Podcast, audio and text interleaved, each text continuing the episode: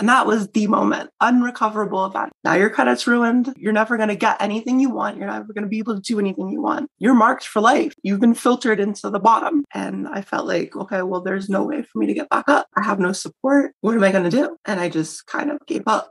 Mm.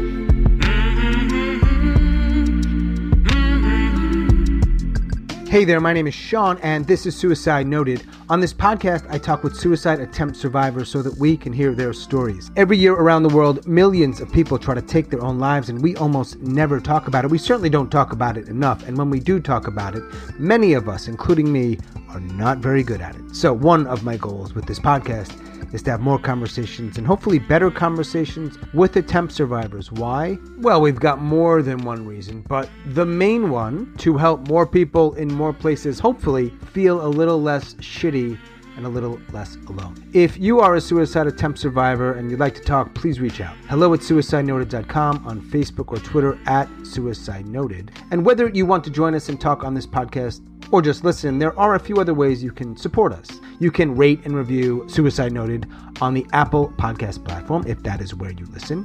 And check the show notes for some other ways you can get involved or participate, including our membership, which includes a few cool perks. We could really use that kind of support. Our Suicide Attempt Survivor Circle on the app Signal. We are also available for speaking engagements. That can include an actual live podcast interview with somebody in a Q&A or a keynote presentation or some combination of the two. And as some of you know, I am very involved in the world of personal narrative storytelling, and I will post links in the show notes as well for those, including the Mental Health Happy Hour, which is a really cool place to tell a story or listen to some stories that center on mental health. I think you get the point check the show notes. Now, we are talking about suicide on this podcast. As the title suggests, we do this every week. And we know it may not be a good fit for everybody, so please take that into account before you listen or as you listen. But I do hope you listen because there is so much to learn. Today I am talking with Jen. Jen lives in Pennsylvania and she is a suicide attempt survivor.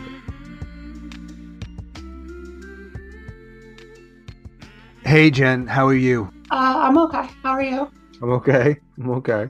Are you nervous? I am very nervous, yes. You are. I'm just always like this. Okay, no worries. Jen in Pennsylvania. All right. Well, are you in a bedroom? Are you in a living room? Where are you? I'm in a hotel. I live in a hotel. Ooh, this is where the conversation is going to start. Is that okay? Sure. Let us start, Jen, and thank you for being here. I really appreciate it. For how long have you been living in a hotel? Probably like last three weeks. Uh, before that, I lived in the Walmart parking lot. So were you homeless? I don't really consider myself homeless. I just decided that I don't want to go back to living in a house. I work right up the street from this hotel. A lot happened in the last year. Is that connected to an attempt? Uh, yeah. And is that the only attempt that you have? The only real attempt. I've ideated for a long time, a pretty long time, probably for the last five years. It wasn't like till 2020, honestly, that it really got bad. Was that connected to COVID or is that a coincidence? The world just got crazy you know, I was already in a bad place. And then when everything kind of just started crumbling, like the world started crumbling, my life also started to crumble. Like it just felt like nothing was ever going to get better. At the same time, I spiraled a little bit down, but I didn't really spiral out of control until I lost my best friend. Uh, she couldn't deal with me anymore, basically. And then uh, we parted ways. And then after that, I lost my mind at that point because she was my only friend. That is brutal. It was really bad. All right. So I'm guessing you're in your 20s? Thank you. But no, I'm, I'm almost 36. You said five years ago you started to ideate. Well, basically, what happened was I reached the age of 30 and I was like, I said in my email that I'm trans. So, yeah, I, I decided to transition around that time that I was like, well, you know, you can either live this life or you can kill yourself. Are you going to live the rest of your life miserable? You know, so I decided, well, there's only one choice I have to make. And I started to self medicate on hormones. After about six months, I got started to get my hormones from Planned Parenthood. And then I was kind of on track. But I also met my best friend around that time. She had started to transition at the same time as me. So we became very close. I became closer than I guess she did. She was the first person I ever met that was like, wow, this person kind of gets me. This person can understand me. We were friends for 2018 to 2022. Basically talked every day, almost every hour of every day. Like she became like my best friend in the whole world. She eventually, you know, her life started to get better. And then I felt like I wasn't really improving that much. I wasn't making any of the steps that I wanted to make.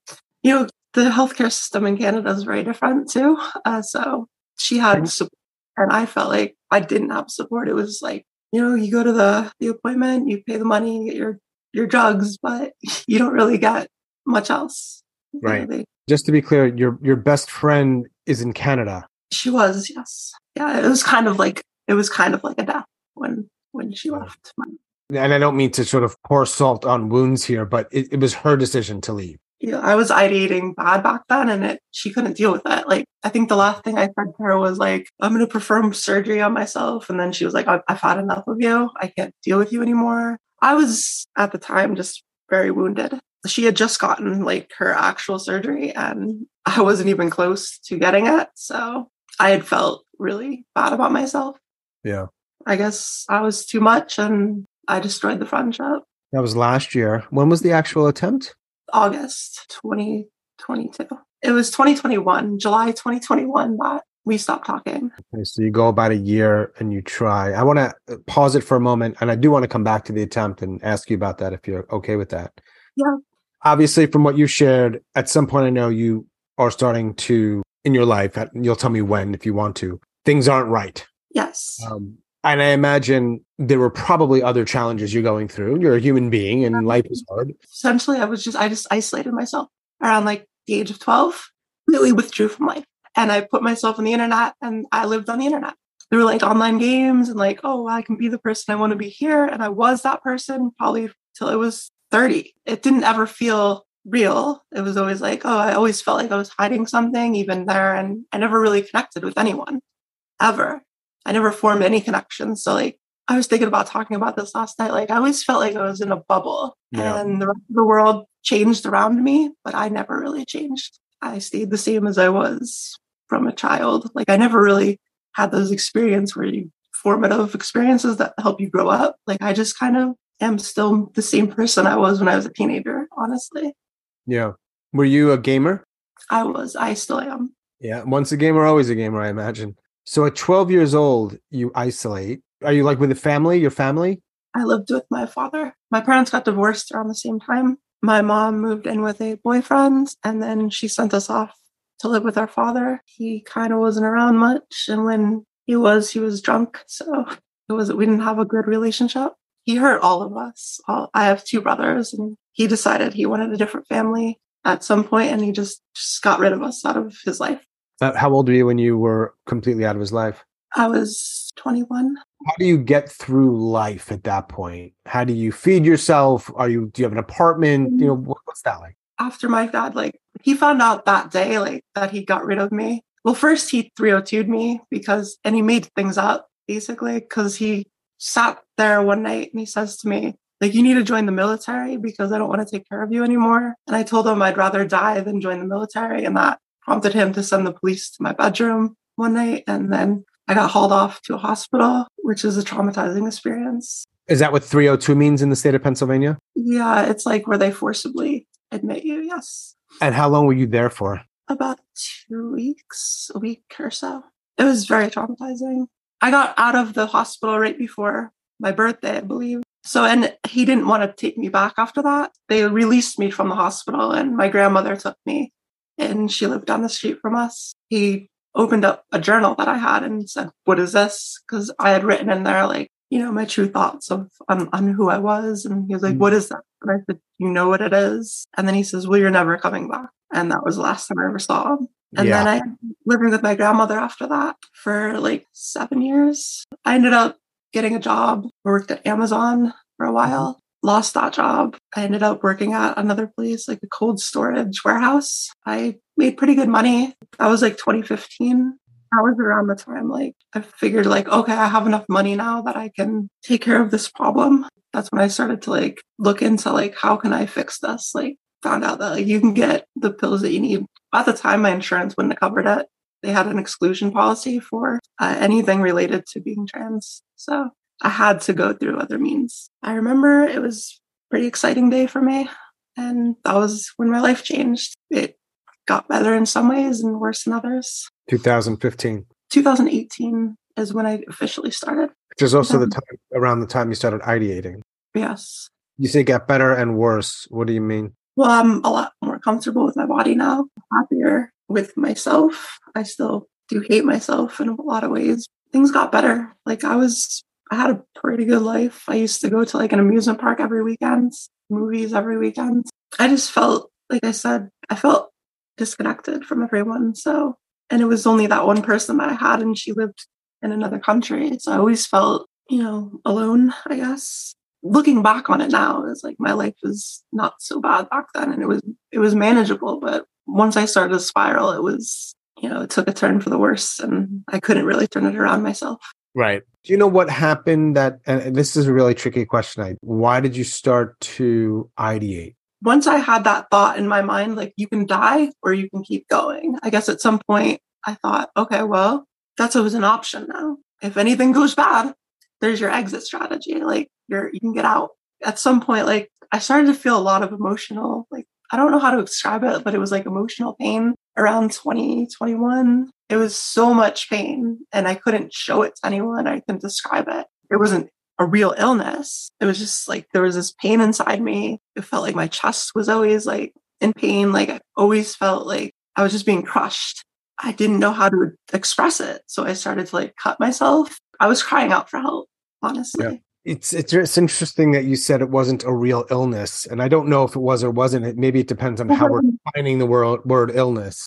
What I mean is like it wasn't a physical ailment that I could show to people or, or prove. You know, I went to a therapist for a little bit, and even like they don't like just like oh look at you and say oh well yeah obviously you have this. Right. Like yesterday, I, I was playing pickleball and I hurt my back and I couldn't walk for a little bit. Like, so if you're seeing me, you're like, that dude's in pain. He can't mm-hmm. walk. There's no, there's nothing else to really talk about. They just, it's clear. No one's doubting me. But with this stuff, yeah, no one can see it. So, like, what do you do? How do you tell people, like, oh, this is, you know, I'm in a lot of pain, especially when there is no help? At some point, I realized there actually isn't any help. Like, I tried. I actually admitted myself at one point as I started to spiral after Marion left. I just completely lost control. And I went and saw a therapist after that. Well, Marin told me to see a therapist. And then while I was seeing the therapist, Marin exited my life. All therapy became about was that. And then I stopped going to therapy because it was $200 a session and I could only do five. Yeah. Even with it was $200 a session. She said, well, you should try to make friends. So then my whole goal was like, all right, I'm going to go make friends. So I, I started to drive around like the whole Northeast of the United States, trying to make friends that I could relate to because I couldn't really, there's no one in my area. And I felt, you know, I, I went on an app and I just started driving, meeting people.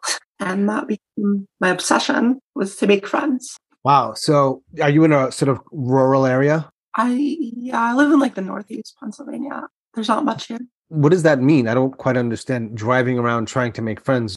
I went on an app. It was kind of like a dating app, but I wasn't using it to date. I was using it to make friends. And did it work? It did. Um, kind of. I mean, only one of the people that I met is still around and they've helped me out a lot. Do you know what, up until 2022, you were ideating a lot and you were spiraling? What prevented you from trying to end your life? My friends was basically like, it was a rug pull when she left. And then I also had my cats, mm. and they are why I'm not dead now, honestly, but they're gone. You lose your friend in 2021, and about yeah. a year later, things got really bad. I stopped working at some point. I had made a bunch of money on the cryptocurrency. Really? Yeah, I made like 10 grand overnight. I was, I got really into it. I was very proud of myself. I was very hmm. smug about it. That's very common, I'm sure. And then I got, I got what I deserved, I guess. I lost it all overnight around January of 2022 almost always if you make money very easily you can lose money very easily no one's that smart sorry yep I felt like I was the smartest person in the world. I went and had fun with it. Mm-hmm. I tried to learn code. That was my goal. Like I lost my job for some stupid reason. It's not worth talking about. And anyway, at that point, I was like, well, I still have, I still do food delivery because I was doing food deliveries combined with my job. Plus, I have all this money. I'm not going to apply for unemployment. Why would I do that? I felt like I was doing the right thing. Doing the right thing is not always the best thing. Could have applied for employment. I didn't. And then all the money disappeared. Like I kind of got stun locked at that point. Like I felt like, well, what do I do? I have no idea what to do. I went to my mother, who was terrible to go to. She's like, I don't want to deal with you. Uh, she's ended up being the reason that I ended up in the situation that I was in that day. But I tried to to end it. But yeah, I quit my job, lost all the money. I had some left, but not enough. I thought, okay, well, I'm pay- I've been paying my car. You know, I've been paying more than the amount needed. Going without it for a month or two wouldn't be the biggest deal because I have a buffer. The bank didn't see it that way and they repoed my car. And that was the moment. That was it. It was it because that felt like to me like unrecoverable event. Now your credit's ruined. You're never going to get anything you want. You're never going to be able to do anything you want. You're marked for life and you've been filtered into the bottom. And I felt like, okay, well, there's no way for me to get back up. Mm-hmm. I'm all alone. I have no support. What am I going to do? And I just kind of gave up. So now, like those thoughts that you used to have were like, there's an out. It's there if I want it.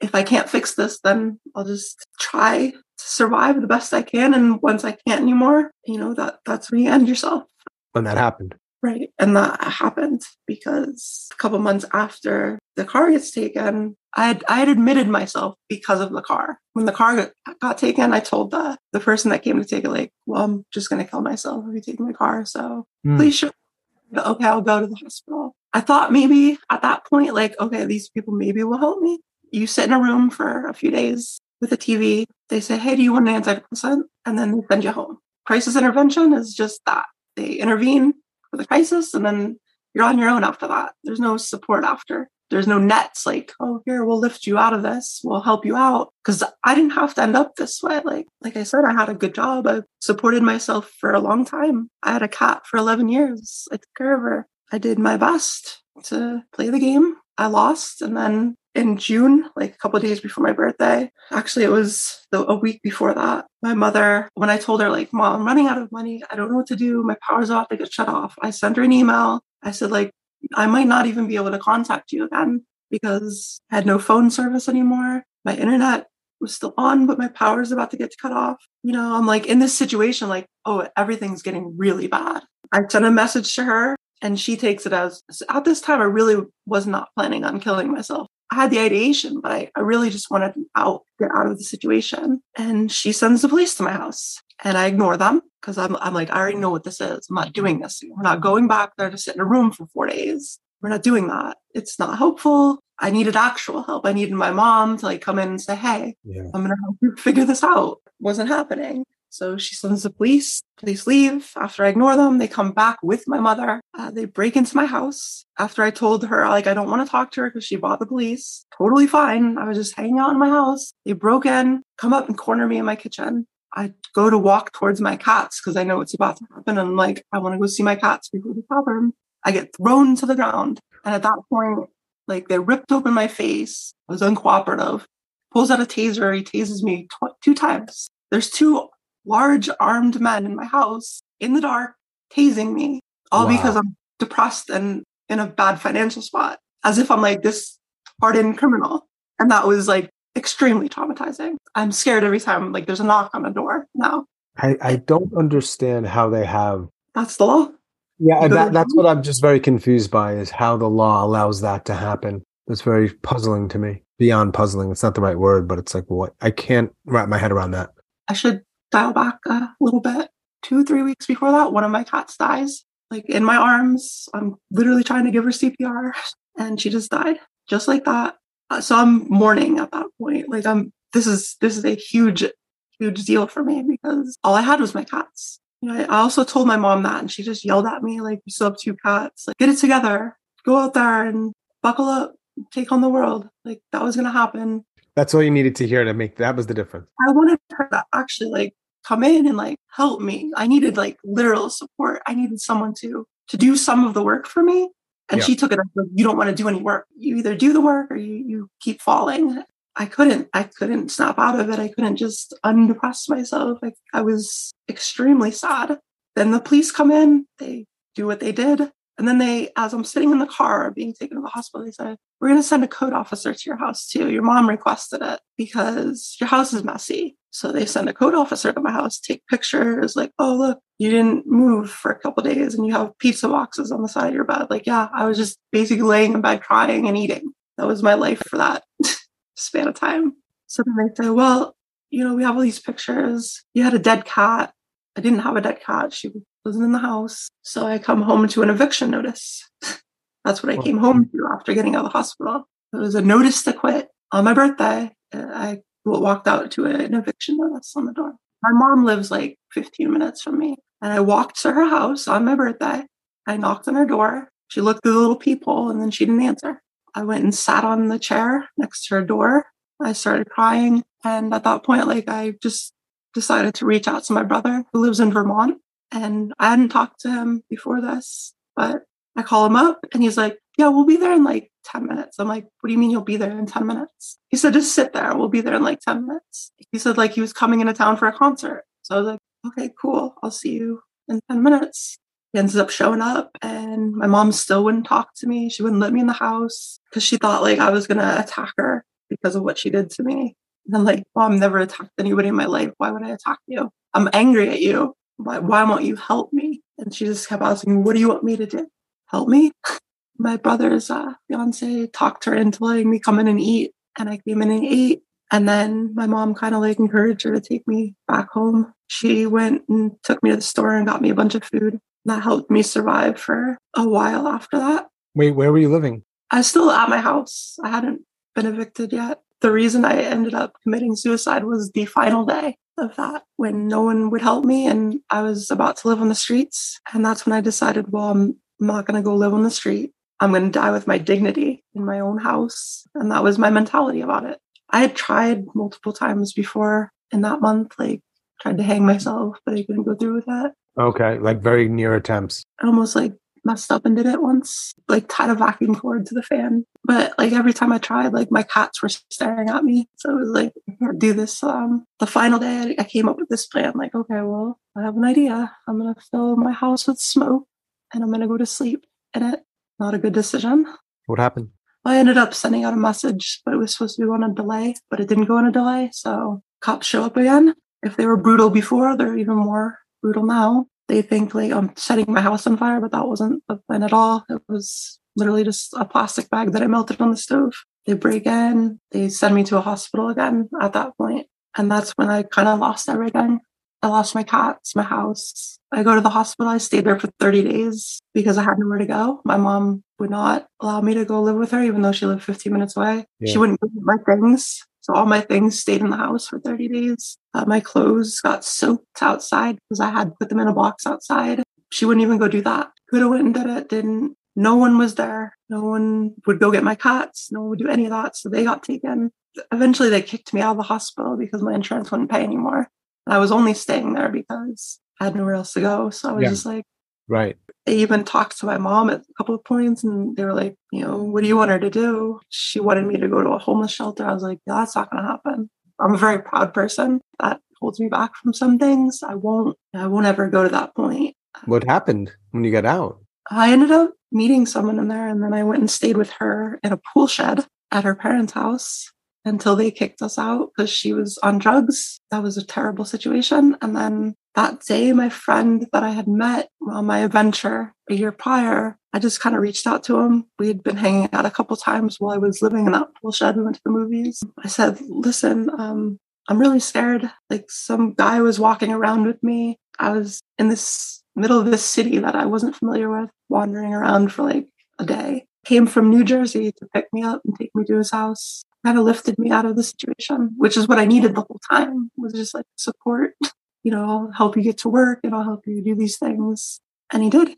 I have a good job now and I chill at this hotel. My my new plan is that I don't ever want to live in a house again because I want to travel. So my plan is to do like the van life thing. But my car broke down a month ago after I came back from Montreal, which is I was pretty happy the last couple months. The person who helped you out from Jersey, you went and lived in Jersey for a while? No, he was in New Jersey for a disc golf thing. He lived here. He just moved to Florida. He just bought a house in Florida and we parted ways at that point. He just took me in and gave me the support that I needed. I got a job, make pretty good money, enough that I can pay $500 a week to live in a hotel. 500 bucks a week. Until he comes back and he's going to give me his van since my car broke down. So he's still helping me out now. But that's what I needed the whole time. Support. I get so frustrated because I know when I went to that hospital the first time, they gave me a $6,000 bill yeah. to sit in prayer for 12 hours. Got to sit in a recliner for 12 hours. That six grand could have gone to like actually helping me, actually giving me the support that I needed okay. instead of just going like exchanging hands. Like, I don't understand how it's like that. Don't let me keep falling. I went there three times before I ended up trying to kill myself, trying to get help. And all they would offer me was, Oh, would you like an antidepressant? I was like, no, because that's not going to fix the circumstances. Like the circumstances are what make me feel this way. Like I'm happy when things are okay. When everything's crumbling around me, how else am I going to feel? So I just, I got so frustrated with everything and you know, all that lack of support just drove me to like thinking like, wow, the world. Plus I watched the world kind of descend into like complete madness in the last two years. So I just really didn't have a lot of faith in humanity. I still kind of don't. I'm becoming quite the anti capitalist. I would love to change the world. I really would love to do something with my life, but I still feel kind of just like a shell, an observer. I, I watch everybody do everything and I don't really interact with people. So, what do you do when you're not working and you're in that hotel room? So I've been playing video games. I've been reverting back to that. Got it. So that was the attempt. You go back to the hospital, your friend helps out, got a job, staying at the hotel what tempts you to or compels you to try to find stuff like a, podcast on suicide? I have like an obsession. I just like hearing stories from people that have been through the things that I've been through. Like yep. I've listened to some of your podcasts and people feel the same way I do, like about the systems. And I think it needs to be spoken more. I love what you do because where else do you hear this at? Where else are you going to find people actually like talking about this from their own experience? Mm. You don't hear that much. You hear the, oh, call 998, get the crisis hotline. Like it's going to help. It's going to fix everything. It doesn't. Unfortunately, it's not the solution. And I think we need better solutions. And I think listening to people like me and, and all the other people you've had on, you know, people should be, I hope people are listening that can help change that. I hope someday it'll get better where we'll actually support people, prevent them from getting to their lowest point instead of just letting them fall to their lowest point and then hoping that they, they dig themselves back up. Yeah. But it's really, it's really hard to do that alone. I don't even think it's possible. Uh, we're a cooperative species, but we don't cooperate any, anymore. It seems that we really reward winners and competitiveness. From the day you're you're born, are you talking first? Are you walking, you know, yeah. before your peers? Are you doing better than your peers in school. It's all competition. A lot of it is right. You made the team. That person didn't make the team. The grade system, a lot of it. Yeah, it's trick. Oof. I had good grades and I still, you know, I still fell through the cracks. We don't do nuance. We just do like there's two ways to be, and you're either that way or you're not that way. And uh, I I went and saw a movie last night that got me like really amped up. Like, oh, I want to fight fight the systems. I went and saw uh, the Spider-Man movie. I would love to help fix this world, but was hoping that maybe if I reached out and talked to you, my story would get heard and putting my story out there could be helpful, hopefully. Definitely. Yeah. Do you still think about ending your life? Oh, yeah, all the time. I'm sitting in front of you. I have pictures of my cats strewn across the countertop here. Like, I miss them a lot and I'm lonely, especially right now, like, or before, before my friend was about to come up and give me his van, like I kind of felt hopeless because I just bought this car for like twenty three hundred dollars a couple months ago, and it breaks down on me. It's like I can't get catch a break. I can't catch a break at all. I, like I still have that in the back of my mind. Like if you're about to lose all your dignity, you might as well die first. Probably not the best way to think about things, but I'm never gonna like just become someone that begs on the street. Like I'm too proud for that call it egotistical or whatever you want to call it. It's just I'm I take care of myself. I'm I'm very I've always had to, so I always do. Like I don't ask for help often, and when I do, I've gotten scorned. So it's me against the world at this point. And if I can't I can't do it, then I still have that option. I know better ways now, and but if I had to, I could I could do it pretty easily. I basically know every way to kill yourself. You've researched ways that would be presumably effective and hopefully painless. I don't ever want to die brutally or violently. that's why my attempt was the way it was. I thought it would be the most peaceful option at the time. And it was all I had access to. I have to catch myself. Uh, I still have my friend who, who catches me sometimes. He's a really good friend. He did a lot to help me. And yeah, there's still some good people in this world. Unfortunately, not enough. Does anyone know we're talking? Uh, he does, but like I, I don't really have anybody, so it's not like I'm telling the world. Yeah, well, I mean, a lot of people will hear it, so you are telling people, but you don't know them. Not like a friend. Right. Did you, when you went to the, whether it was the hospital or a therapist, did you ever get a diagnosis? And if you did, do you agree with it? The first time I went to a hospital, they said I had acute depression. The last time I went to the hospital, they said I have major depressive disorder. I still see it yeah. as a circumstantial thing. Like my life has been kind of garbage. So I'm not reacting in, in an irrational way. I feel right. like my feelings are pretty valid. Right. Put almost anybody in those circumstances and they'll probably feel similarly. Yeah. I mean, like I said, I've been happy. Like I went to Montreal a month ago. I was in Montreal. I was so happy. I thought it was so cool. That's why I want to travel because like the only thing that kind of gets me in that mood now is like going out and taking pictures and traveling and experiencing things. And I, if I'm going to live life, I'm going to live. That's the thing that helps more than anything else. Yeah. That's why I decided like I can't just go back to renting. I can't just sustain anymore. I'm going to live in that car and I'm going to travel the, the world, hopefully. I'm going to experience as much as life as I can and enjoy what's left of the world before it's all gone. The world still looks pretty bleak to me. Like I'm public enemy number one right now. So yeah, it's dangerous, it's, right? It's hard to be trans in America. And I never had really bad experience, unfortunately, or fortunately. Me transitioning was when I started getting treated better.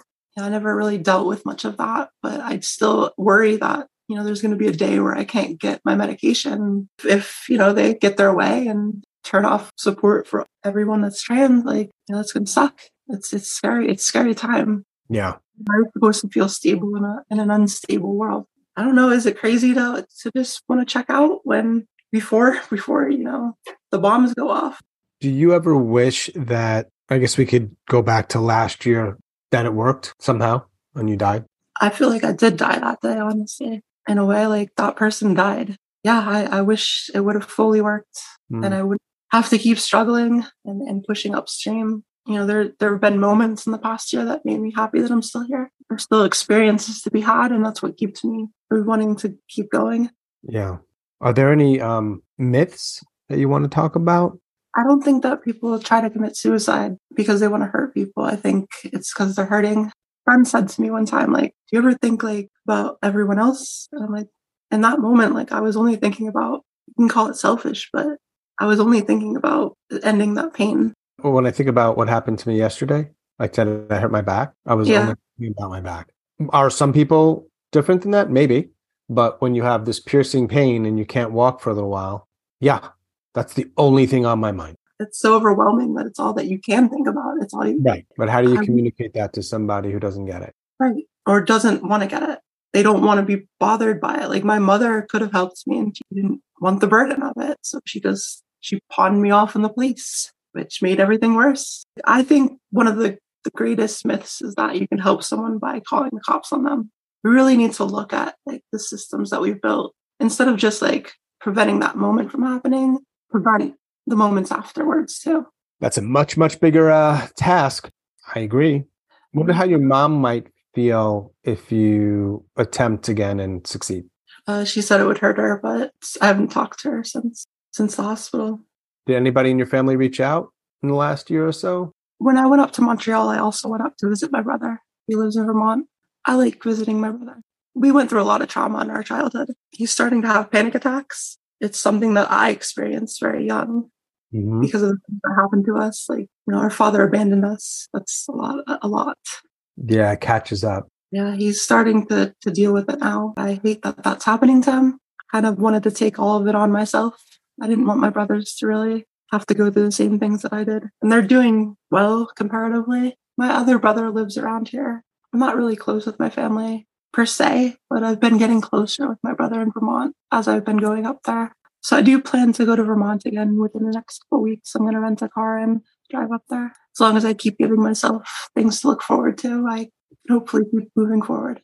When you're talking, whether it's with a brother or maybe the friend in Florida, do you ever have conversations not like we're having necessarily but talking about this stuff more than something quick and casual not as not as much the friend in florida he he goes through a lot of stuff too it's kind of why we bonded because of what happened with my previous friend because i would put so much on her i try not to anymore to talk about it mm-hmm. i don't want to lose people anymore it's, it's a lot for people to deal with and i understand that sometimes you don't have the power to help a person like sometimes you can't make their life better I, I won't push back, but I will say sometimes the very act of of listening and being there for somebody. No, is that going to help you like pay your rent tomorrow? No, I believe strongly that that helps because that if that's all you can do, then you can do that.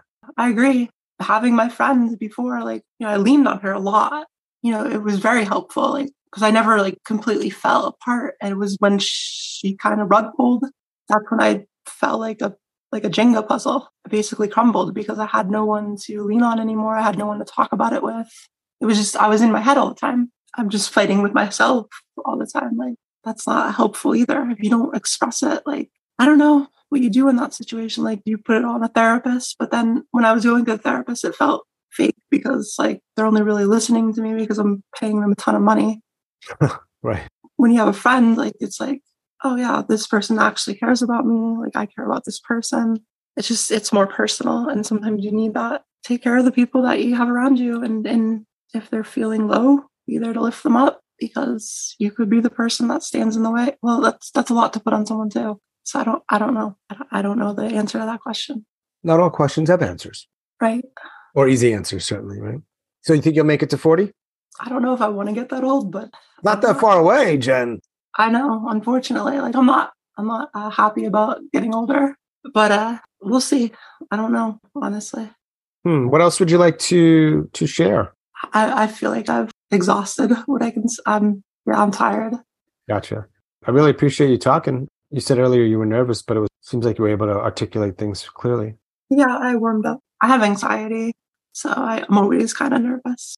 I'm glad that you're getting people to talk. So me too. Me too. Look forward to listening to more.